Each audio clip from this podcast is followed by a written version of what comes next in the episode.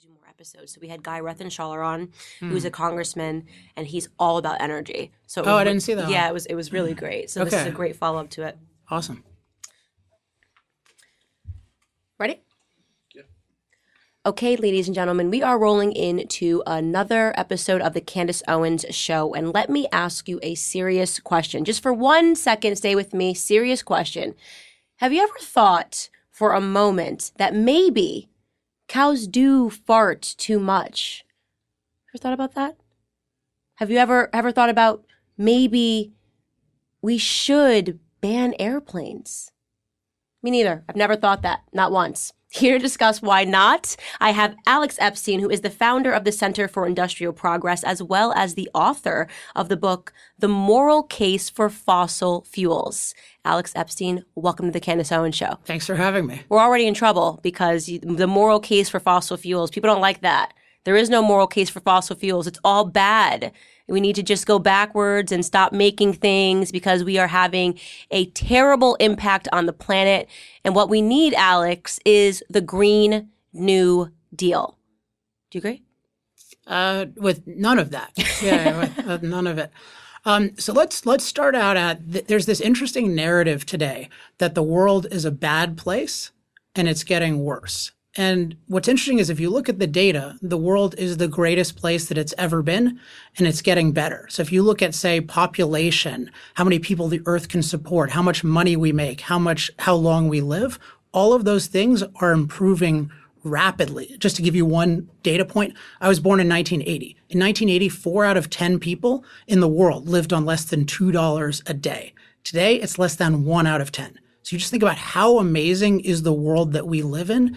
And then fossil fuels, that drives it all because energy is the industry that powers every other industry, and fossil fuels are by far the world's leading source of energy. So that's enabled us to produce all the amazing food and clothing and shelter and healthcare that have made life great. We can also talk about they've also produced a much better environment.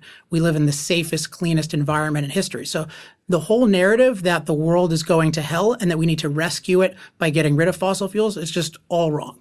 Well, that that seems weird because Greta Thunberg, um, who is a, a scientist, oh wait, no, she's not a scientist, um, a leading, um, uh, no, she's not leading in anything. Um, Greta Thunberg, who is a high school dropout, uh, she says that we're not going to have a planet um, to live on, and how dare you?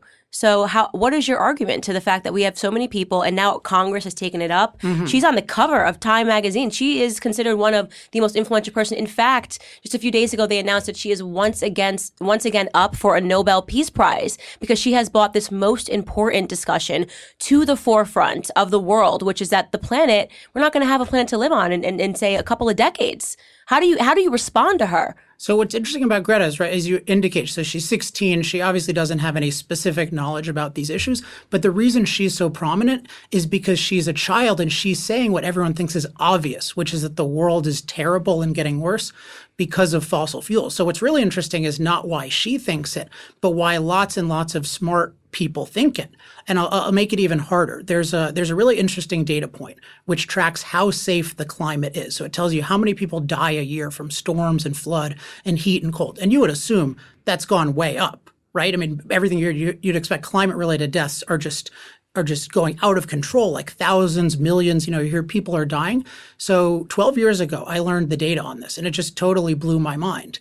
Because what I learned is in the 1930s, you had years where there were millions of people a year dying from climate related causes. And then when I looked at the data then, it had gone down to tens of thousands. So you go from millions of people to tens of thousands. And if you look at the data, even the last year we have, 2018, it's about 6,500 people around the world died from a climate related. Like think about that compared to medical accidents and car crashes. So supposedly the worst thing in the world is actually something that's getting better. We're safer from climate. And the short answer to why, and this is a big subject, but it goes to my background, which is philosophy people aren't looking at the world from a human perspective. They're looking at the world from an anti human perspective. Their whole perspective is if we're changing the earth, if we're having any effect on the climate at all, then that's bad and we should stop. Versus my, I have a pro human perspective. My perspective is if we're making the world overall a much better place for human beings to live, we should keep doing what we're doing. Well, a big element of this, and why I think it's, it would it would help Greta if she stayed in school, and I talk about this often, is just that our, our school system is is not teaching history. It's not teaching. You talk about data points. If you look back this year, people are not learning that. They're they're almost obsessed with the present moment, right? And they just accepted that the world is terrible and it's getting worse, and they have, like you said, no data points to prove that. I mean, very interestingly, I mean, the whole concept of what they're arguing for is that if we removed human influence, the world would just be great. Yeah. We wouldn't have these periods of cold. We wouldn't have these periods of heat. The world would be amazing. But that just does not hold up to human history. That is just it, it is just so wrong. It's ridiculous. I mean, I was reading the other day um, more about the the mini ice age that happened in medieval medieval Europe. Like it, literally, th- things just like got so cold for no reason, and and rivers froze in Europe, and it had never happened before. And they, it had nothing to do with technology. It had nothing to do. These people were not running around in cars. You know what I mean? There was there was no gasoline. This is this is you know um, uh, thirteen the thirteen hundred right? Yeah. And and people don't they have no answer to that. So th- this is a really important point, and so I call I call the mythology about the planet the perfect planet premise, and it's basically that until human beings came along and started impacting things, the planet was perfect. And the way they think of it is that like they, they think of the planet as stable and safe and sufficient until human beings screw it up. Right? Right. This is the perspective, and what's interesting about this is it's a totally false assumption, but it shows you how powerful assumptions are. Because when you hold this perfect planet premise, even if you're a genius climate scientist, you have all these crazy expectations about, oh my gosh, the world is going to end if we do anything, you know, if we disrupt the delicate balance. I mean, they really think the world operates according to like the Lion King, you know, it's like the delicate balance and then we're Scar, you know, ruining it and taking all this all this stuff. And there's this whole mythology that the perfect planet premise. And the reality is what I call the imperfect planet premise. So nature is actually dynamic, dangerous, and deficient. And what human beings do is we transform the world using a lot of energy and a lot of machines to be a much more livable place. So the reason they get it backward is they're not looking at the world from a human perspective and they have this dogma of the perfect planet premise. And that way, even geniuses become idiots. Right, and they also make it seem like because they what goes hand in hand about the climate is they want to protect animals, right? And they make it seem like like animals never have a negative impact on the climate whatsoever, right? So they pay no attention to overpopulating certain animals, and they say nobody nobody should hunt. We should never do anything. We should never touch the environment. We should never touch the forest. We should do nothing. As if this this like you said, as if the world would be absolutely perfect if there was no human influence. When in reality, the world in so many ways has gotten so much better because of human influence, because of a technology that we bring, because of the science that we bring, because we're able to study and to understand the earth in a different regard. if you're measure as long as you're measuring it by human well-being. So I think of everything as I'm measuring good and bad by what I call human flourishing. So can human beings live to their highest potential? If you measure our impact on the world by human flourishing, it's amazingly positive, right? The earth used to be a terrible place to live. Even 200 years ago, it was a terrible place, even in the richest places in the world. And now it's an amazing, it's an amazing place. So when people are viewing the world as terrible, they're not measuring it by a human standard. They're measuring it by an anti-human standard. Their their belief, as you indicated, is if human beings impact something, it's bad. If the rest of nature impacts something, it's good. And a way I think of this is anything the human race does is bad. And so I call them human racists. It's really, that's their perspective. I mean, it's in a sense worse than conventional racism because they're saying the whole human race, anything we impact is bad. And think about that, how lo- what low self-esteem that gives us as a species. And why is it that all these kids are having all these terrible psychological problems? Because they're told that being a human and living a human life makes you bad. Right, which is completely ridiculous, and and it's it, it's almost an infestation, especially across college campuses. And I read a story um, recently, which is quite ironic because it just shows the irony of the way um, a lot of these these students live, which is that they wouldn't give up anything. By the way, they're not giving up their smartphones. They're not going to give up anything for the planet. But there was a, a professor. It was at Oxford University. Yeah, Did you read the story? great story. I- it's such a great story. So I, I just want to reiterate to everyone who is not maybe not aware of it that's listening to this. Um, but the students were up in arms and doing what they do and protesting, um, demanding that the university divest um, from the oil industry, um, and saying it was wrong. Of course, obviously, because blah blah blah blah. All the Greta Thunberg argument is terrible for the environment, and we should not be invested in this way as a university. Uh, so the professor came back to the students, and I'm obviously paraphrasing here, and he said, you know, I, I cannot wave a magic wand and divest us from the oil industry, but I can turn off the heat in the dead of winter. The gas The, heat. ga- the gas heat in all of your dorms, right?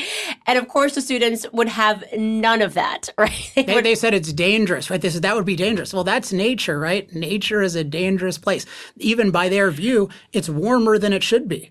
But yet they're saying it's too cold, which brings us to the fact that again, nature is is is dynamic, dangerous, deficient.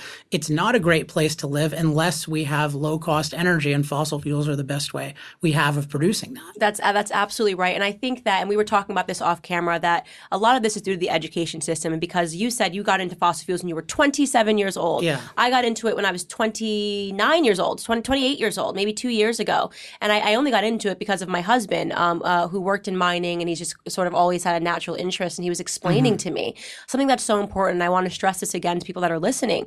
Um, the entire world it's, it's not there's not just the implications of of the environment when we're talking about fossil fuels. We're also talking about the implications of our place in the world. The entire world if you do not understand the world map according to who is energy dependent or who is energy independent then you do not understand the power structures um, of the entire globe. And that and that really is the truth. And that is why people understanding when people are telling us that we need to just give up all of this and and go back to living like caveman uh, the question they need to ask themselves is would you be comfortable uh, you know being at the bottom of society I mean, one way to think about energy, I use the term machine calories because we have the idea that for our body, we need calories to operate. And the thing is, all of our machines, they need calories too. So everything in life that we do using machines involves energy. And if you take the US, we have 100, our machines do 100 times more physical work than we do. So if you look at our amazing standard of living, it's because we have 100 machine servants operating our, on our behalf all the time. Now imagine what happens if you pass something like the Green New Deal, you bring that down to 25, 20, 15. What does that happen for your standard of living? But also, as you indicated, what does that mean for your national security? World War One, World War Two were both won on who was better at producing energy uh, and in particular, who was better at producing oil. As you know, we are now the world's leading producer of oil, and oil is the world's most versatile form of energy because it's so, so portable, unlike anything else. And so it's terrifying to think we have people talking about let's ban fracking, which is the process by which we get half the oil that we produce. And there's no knowledge of what this would do to our lives and what this would do to our security. So I agree that the education is just horrible. And I, I, you know, I supposedly went to really good schools. I went to college at Duke, and I learned nothing positive about fossil fuels the first 20 some years of my life. And the way I think of it is imagine if I had, with antibiotics, if I had only learned about the side effects and not learned about the benefits. This is mm. what we learn about fossil fuels, right? We only hear about the side effects and then they're distorted and exaggerated, but we only hear about the benefits. If you're talking about fossil fuels, just like antibiotics, the first thing you have to say is, okay, this saves billions of lives. If you have issues with it, we can talk about the issues, but if you don't talk about the benefits, you're going to be like the person who denies their kids antibiotics and kills them. That's really what they're talking about with our society. That's a great analogy and one that I will definitely use. That's a really, really great analogy. They're talking about it like antibiotics. Um, so let me ask you a question. What is your perspective on some of the clean energy solutions? Uh, do you have any in mind? Uh, solar. Let's go solar first, and then we'll go wind, um, and then we'll go hydro. Well, so like broadly speaking, what what we should be in favor of is energy. Like we don't really care where it comes from. We we, we want it to have a few characteristics though. We need it to be reliable. That's one really important thing. We need to have as much of it as we need on demand, and then we need it to be low cost on a large scale. Because if it's not low cost on a large scale, then people can't have it. And part of the context is in the world today, three billion people lack reliable low cost energy. Just think about that. Like no, and a billion people lack electricity totally. So no refrigerator, no lights, no warming. I mean, the most they're getting is they're cooking their food and heating their homes with wood and animal dung. So we've got a world of 8 billion people and 3 billion are what I call unempowered, right? They don't have, they can't use machine power to improve their lives. And so when we're looking at sources of energy, the question isn't just, oh, can this technically produce energy at some price, at some point, in some place? It's can it produce reliable, low cost energy for billions of people? Can it be scaled? Yeah, can it be scaled? And can it be uh, uh, reliable? And, and can it be versatile? Can it do all the things like flying planes and you know running trains and, and, and agriculture? I mean, agriculture today runs on oil and it runs on natural gas. So we have to first understand that fossil fuels have this amazing thing where they provide 24 7 energy for every need of billions of people. And so when you're looking at something like solar and wind, the question isn't like, oh, do I like the sun? It's has anyone figured out how to create a process by which we can turn sunlight into low cost, reliable energy? And the short answer for all of these is going to be no. So if you talk about so so I'm all in favor of people trying, but I need to recognize the reality about whether they have. And if they haven't, they should be free to try. So I'm in favor of energy freedom, but unfortunately the Green New Deal is it's basically outlawing fossil fuels and then mandating solar and wind. And so if you take solar and wind, they have the same basic issue, which is that they are unreliable inputs. Correct. The sun and the wind are they're what, what are called intermittent. And so what you need to do is you need a process to take an unreliable input and then create a reliable output. Well, how are you going to do that? One way you could think of is maybe I'll have a battery and I'll store a ton of it. Turns out that's so expensive, nobody does it that way. What they do is they combine the solar panel and wind turbine, and then they combine it with a reliable source of energy like coal or gas or nuclear. And so what happens is, and at any given time, the solar and wind can go to almost zero. So think about that you have to build all this infrastructure, what I call this unreliable energy infrastructure, but at any point in time, it can go to zero. So then how much reliable inf- energy infrastructure do you need? 100%. So basically what you need is you need to build a 100% reliable energy system. And then on top of that, you build the unreliable energy system. Now, which is going to cost more? Just building the reliable energy mm system or adding the unreliable energy system? And this is, and it gets even worse actually because the way the unreliable energy system works is it goes up and down all the time. And what that forces is the fossil fuels and the nuclear, they need to go up and down all the time. And so that's like stop and go traffic. You're operating our grid on stop and go traffic. So you actually end up using the fossil fuels really inefficiently. And this is why, to whatever extent you're using solar and wind, it drives up the cost. But there, there's no such thing as self sufficient solar and wind. It's really solar, coal, or wind coal because they're really parasites on the reliable forms of energy. So, of course, they can't scale in this 100% renewable way. Right. And, and what about hydro? Hydro's hydro's fantastic. So I mentioned I'm looking at things from a pro-human perspective. I want any form of energy that can actually be reliable and low cost on a large scale for human beings. So hydro is great. It's just used for electricity though. It's not used for airplanes right. and agriculture and, and mobility. But the other thing is it's very site specific. You can do it in places like Washington state where you, where have, you have the water, topography. Right. Yeah, but you can't do it around the world. So when people say, "Oh, well, there's this fallacy of, "Oh, well, we use hydro." Why can't everyone else use hydro? Or Iceland uses geothermal. Why can't everyone else do it?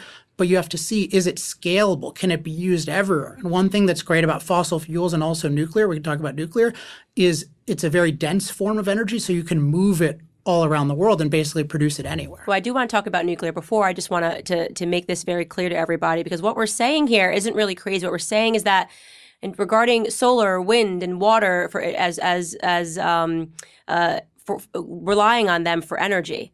Not every place is sunny, not every place is windy, and not every place has the water reserves for us to be able to do that. So we, we eventually have to then fall back on coal and these other more efficient efficient structures. It's a very simple thing to understand. Well, in the sun, I mean, water at least where it is, you can use it almost twenty four seven. So I, I I designate energies as reliables and unreliables. So you can think of solar and wind as those are the unreliables, right? And then hydro is in the category of the reliables. I mean, it's a little bit weather dependent. Like if it doesn't rain and stuff. But the main problem there is location. But solar and wind are in a different category. Right, where it's not sunny today, it's not windy today versus or or a given, you know, it's it's clouds. I live in Laguna Beach and I'm just walking around all the time and even, you know, 10 a.m. in the morning, there's not enough sun for the solar panels. But one thing that's interesting though about the modern environmental movement, you're mentioning hydro, but they're generally very anti-hydro. For oh, instance, oh, interesting. oh yeah, the Sierra Club. If you look at their website, one of their top achievements is here's how many hydro dams we've shut down. And if you look at how renewable is classified, most renewable classifications exclude hydroelectric. But what energy. is their issue with it? Their I- issue is they think it, it goes back to their their dogma. It has too much impact on the planet. So they'll say, well, it interferes with the swimming pattern of the salmon. So, for example, you know that movie Avatar, which is kind of a veiled thing about catastrophic climate change. James Cameron, the director, right after making that movie, he went down to Brazil to try to shut down a hydroelectric dam. So, the modern environmental movement, it's really an anti-human environment. Yeah, they should stop drinking water. That movement. They should all just stop drinking water. You know what I mean? Because it just it, it harms the environment when human beings drink water.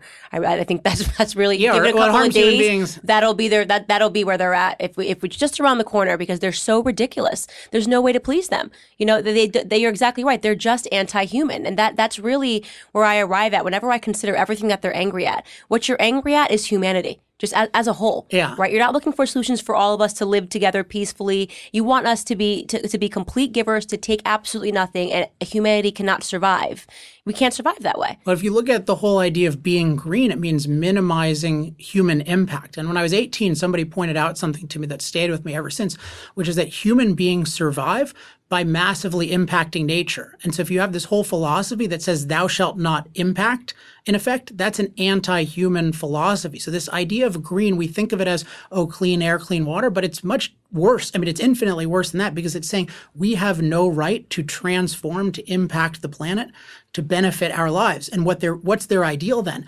It's either they want human beings to die or what they really want in a sense is they want us to live like animals. They talk about living in harmony with nature. They just want us to live at a level where we're barely surviving where you know lots of kids die. This is they want us to live a natural life but there's no living in harmony with nature. There's just dying in harmony with nature. And that's what we did for our whole history until about 200 years ago when we figured out how to use coal to uh, empower us with machine power, and then we could start growing our food. Then we could start building houses, and not only the rich people could do that, but everyone could do that. And they want us to go back to the animal level. I mean, the leaders, most people are innocently following this, but it's really important for people to get rid of this idea of, oh, I want to be green. No, you should want to be pro-human. Right. That's that should be the perspective. It, go, it goes against basic survival in- instincts. Everything that they say goes against our basic survival as human beings. But I want to I want to pivot here and talk about nuclear energy because it's yeah. interesting because their arguments all fall flat here and yeah. nothing makes sense at all. So just elaborate on I'm I guess what is it that they hate about nuclear energy because I can't figure that out. That that that's clean, it would power things and they're so against yeah. it. Yeah. Well, I think it's the the the example I gave of hydroelectric is important because that's another case where it's a very mm. clean form of energy that would allegedly help solve the problem. If CO2 emissions are a problem, then that you'd look for what are the most low cost scalable forms of energy that don't involve carbon. And guess what they are? They're hydroelectric and they're nuclear. And which forms of energy the green movement most against? Hydroelectric and nuclear. So it's really interesting that the thing that would really help us is the thing that they're opposed. And I mentioned with hydro, the whole argument is ultimately it's unnatural. It has too much impact. And if you look at nuclear, they'll say they care about safety, but if you look at the data, nuclear is the safest form of energy ever created right. by far. It's the cleanest form of energy ever created uh, by far. It has the most potential to scale. It's not as low cost as fossil fuels today, but if we decriminalize nuclear, which I think should be a big platform plank for any good politician, decriminalize nuclear. Like if we de- decriminalized it, there's a very good chance that we would have cheap, at least electricity, whether we can power airplanes immediately. You know, we can't do that, but at least a lot of the world's energy in the next four or five decades could start to become nuclear but the green movement has criminalized it. So there's no reason except they think of it as unnatural. They think it's unnatural for us to split the what atom. What does that mean? Well, but it doesn't.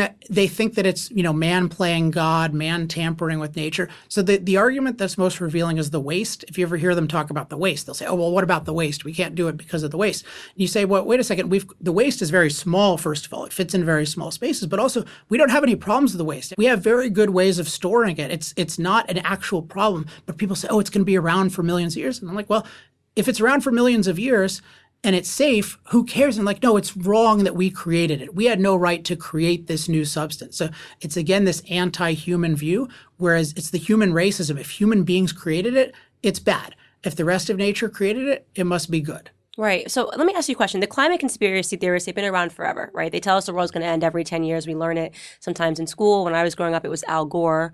Uh, you know, the polar bears are all going to drown and mm-hmm. the ice caps are going to melt and you're all going to die. And then, of course, we live and then the next generation gets a new thing to be afraid about. But this feels different now. Like now it seems like things are really ramping up all of a sudden, right? Like the Green New Deal, people are people are out there missing school. They've got kids crying. I mean, there are children that literally think they're going to die soon, mm-hmm. right? What's different? What's changed? Well, I think one key distinction is a dis- distinction between man made climate change and man made climate catastrophe. Because I believe in man made climate change in the sense of I believe that we, that we have an influence that slightly warms temperatures. I do believe that, but that's a very small influence and it's a very manageable influence. As I mentioned, we're safer from climate than we've ever been. So there's nothing resembling a catastrophe. But people brought up on this green philosophy think that it's immoral to impact the climate even a little bit. They think we have no right to do it. And it's very much like a religion. So they think of it as really, thou shalt not impact the climate.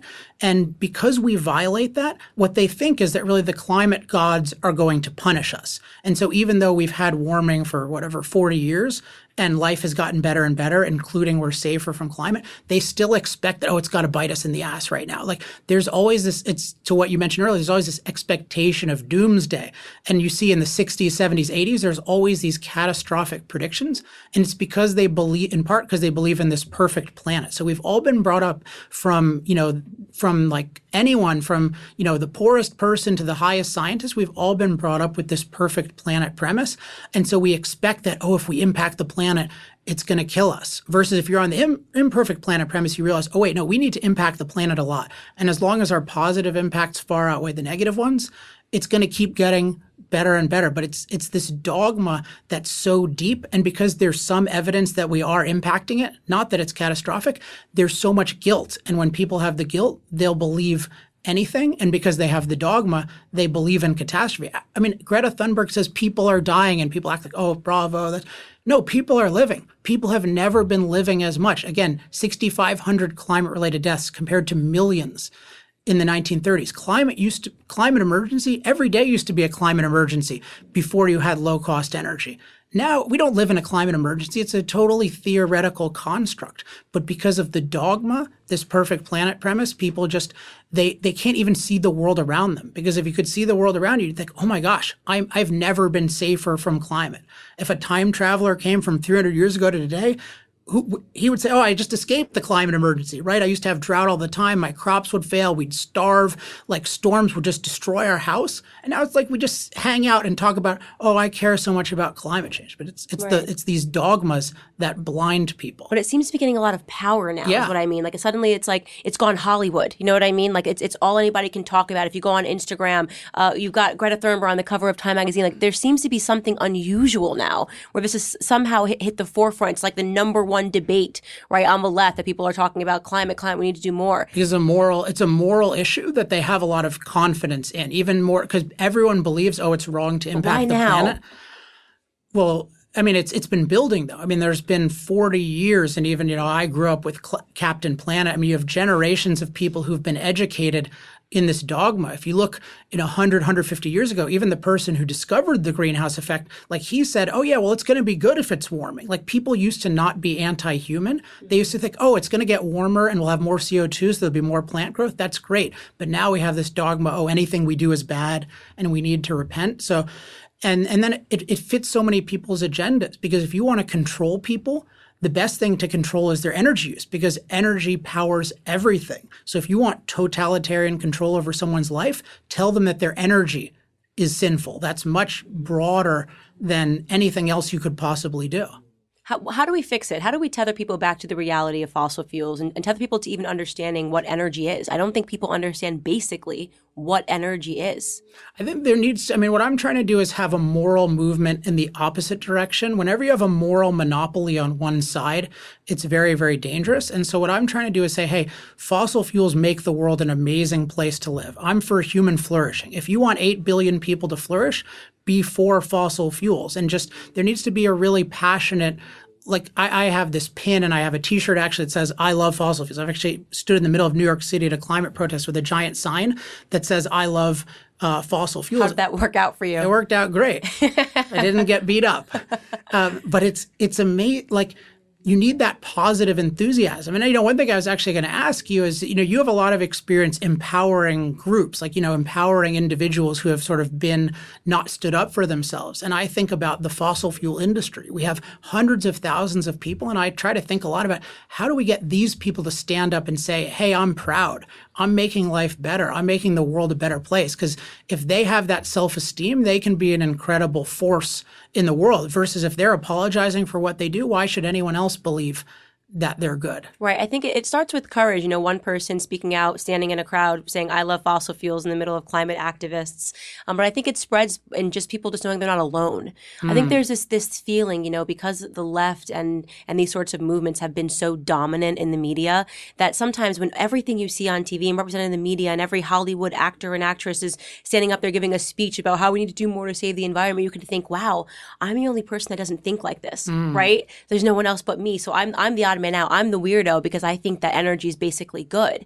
Um, so in, in, in, in, many ways, it's like the appearance. You think this is how everybody thinks, but it's not how everybody thinks. You know, there are people that that work in, in these industries that, ha- that are tethered to the reality of what these industries do and how these industries save lives and how these industries have have brought our world forward, um, as you mentioned. So I think a, a, lot of what we need to get better at is communicating these ideas and and being able um, to, I guess, operate in a way that we can all come together and say, you know what, you're not the only person that feels this way. I feel this the same way too.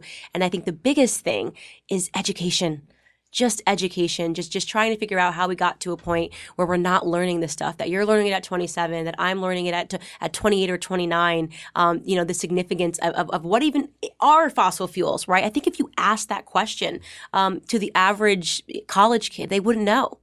They wouldn't know. They'd be able to name, you know, 26 of uh, or 27 genders, but they wouldn't be able to tell you what fossil fuels were. Or 27 alleged climate catastrophes. Right, right. That never happened. Case in point, Australia. These recent fires, and everyone's giving speeches and saying how this is it's just evidence. It's now anything that happens, they try to pretend it's climate change. Well, what ended up happening? The, the truth of that story is that human beings were causing the fires. They were lighting the fires, and that's what was happening in Australia. And they arrested tons of people for lighting those, you know, for for starting those fires. Um, and and that's the education. The lies get out first, right? That's the expression. Uh, lies make their way around the entire world before the truth even puts its shoes on. Mm-hmm. And that is, I think, that is so true, especially uh, when it comes to this climate stuff. And we need an answer. We should be sending, you know, more people that understand energy to Congress, right? We need an answer uh, to uh, Greta Thunberg. We need an answer to AOC. Uh, we need an answer to the Green New Deal, right? Well, that reminds me. So, if anyone watching this is at all like, if, if you're a candidate or anything and you want help on these issues, I'm happy to help for free. If they just email me at alex at alexepstein.com, because I'm I really want more people knowing the truth about this. One thing that's really scary to me is even pro freedom candidates, when I tell them these issues, they've never heard these facts. Even our candidates who want to support energy freedom, who want to support fossil fuels, they've been they've been brought up in all the same dogma uh, as anyone else. And so what I'm worried is is that the wrong side that's advocating these really suicidal policies, and I do regard the, the Green New Deal as a suicidal, a suicidal policy. suicidal policy.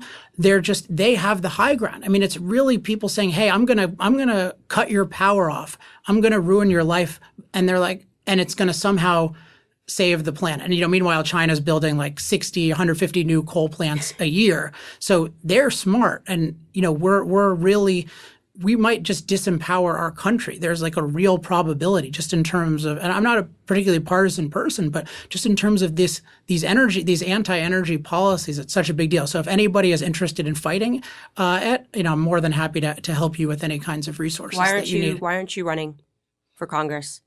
What's your excuse? Wow, uh, put you on the spot. I, I mean, it, it, wouldn't even occur to me. I'm, I'm, uh, I like I like clarifying these issues and trying to empower. Other people. You can still people. do that. You can still do that in Congress. Okay, I'll think about it. Think about think it. About it we, we need we need more people like you in Congress. You know, you say we want people to get involved, but you know, you know, you have the information. You you should think about running for Congress. I always try to inspire people. You know, we see we see people that are not very educated and they get this huge platform, um, and we need to to fight that back by having really smart people. So I think you should. Yeah, Orange, Orange, County definitely needs a better Congressperson. Yeah, yeah, right yeah, now. yeah. It's been it's, it's been interesting. Um, okay, so we wrap every episode by allowing you to leave a two minute face message for the world. It is your call to action. If every person in the world heard this and it would inspire them to get up and do something. So you're going to look directly at that camera. World, I give you Alex Epstein. I think that it's worth on this issue and on on any issue, but in my issue in particular, like you just heard me give a certain case and you know that there are lots of other there are a lot you don't might not consider me smart but there are lots of smart people out there saying all sorts of different things and what i would suggest is just try for this issue and for any issue try to find the best arguments on either side and really see how they stack up. And one thing that I've done is I publicly debate some of the thought leaders on the other side. I recently debated Robert F. Kennedy Jr. And I would just say, look at look at the best position for each viewpoint and see who's right because I really really believe that the truth is that the world needs more fossil fuels, not less. And if we rapidly eliminate fossil fuel use or anything close to that, it's going to make life worse for billions of people. But I, I you know, you're not going to take it on faith just hearing one interview with me, just hearing my side. So I just say get educated, view the best viewpoints on each side. And my prediction is when you do, you too will love fossil fuels. That was great. You did a good job on that on the spot. That was good. Okay. Thank you so much for joining the Candace Owens Show. Thank you. Thank you guys for watching the latest episode of the Candace Owens Show. I hope you guys enjoyed the conversation as much as I did. As many of you guys already know, PragerU is a 501c3 nonprofit organization, which means we need your help to keep all of our content free to the public. Please consider making a tax deductible donation today. I would really appreciate your support.